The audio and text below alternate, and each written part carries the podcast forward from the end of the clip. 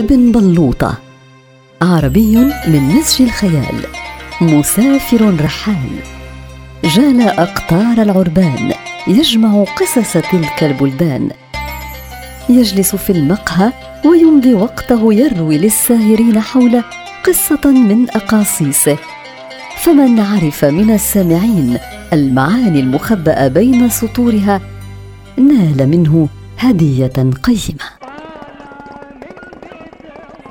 لقد تأخر سلمان. ليس من عادته أن يتأخر عن موعد القهوة. أما علمتم بما جرى له؟ كلا وما أدرانا. خرجت حماته إلى خم الدجاج لتأتي بالبيض، فحملت 7 بيضات من الخم، وبينما كانت تنزل السلم انزلقت رجلها فوقعت وكسرت حوضها، وهي الآن في المستشفى مسكينة. وماذا حل بالبيض؟ ومن يأبه للبيض يا ثريا الآن؟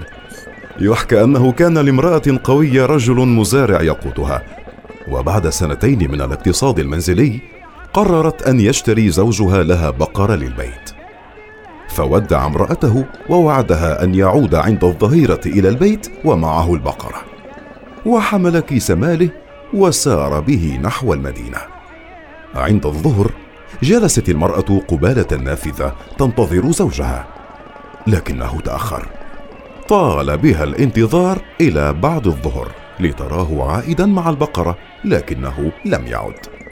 وعند المغرب رأت المرأة ظل رجل يمشي باتجاه بيتها، فقامت إلى الخارج لترى من الآتي، فإذا به رجل من القرية المجاورة، فقال لها: سيدتي، لقد كان زوجك في السوق وبينما هو عائد إلى القرية. فقطعته لتسأل: وهل كان معه بقرة؟ فأجابها بنعم. فسألته: وأين هي؟ فقال مجددا: أرجو أن تسمعي لي. حين وصل قرب البحيرة سقط هو والبقرة في الماء، فصرخت هي: وماذا حل بالبقرة؟ قال لها مجددا: سيدتي، لقد حاول إنقاذها لكنه لم يكن يجيد السباحة. فصاحت: والبقرة؟ قال لها: هي تعرف كيف تسبح.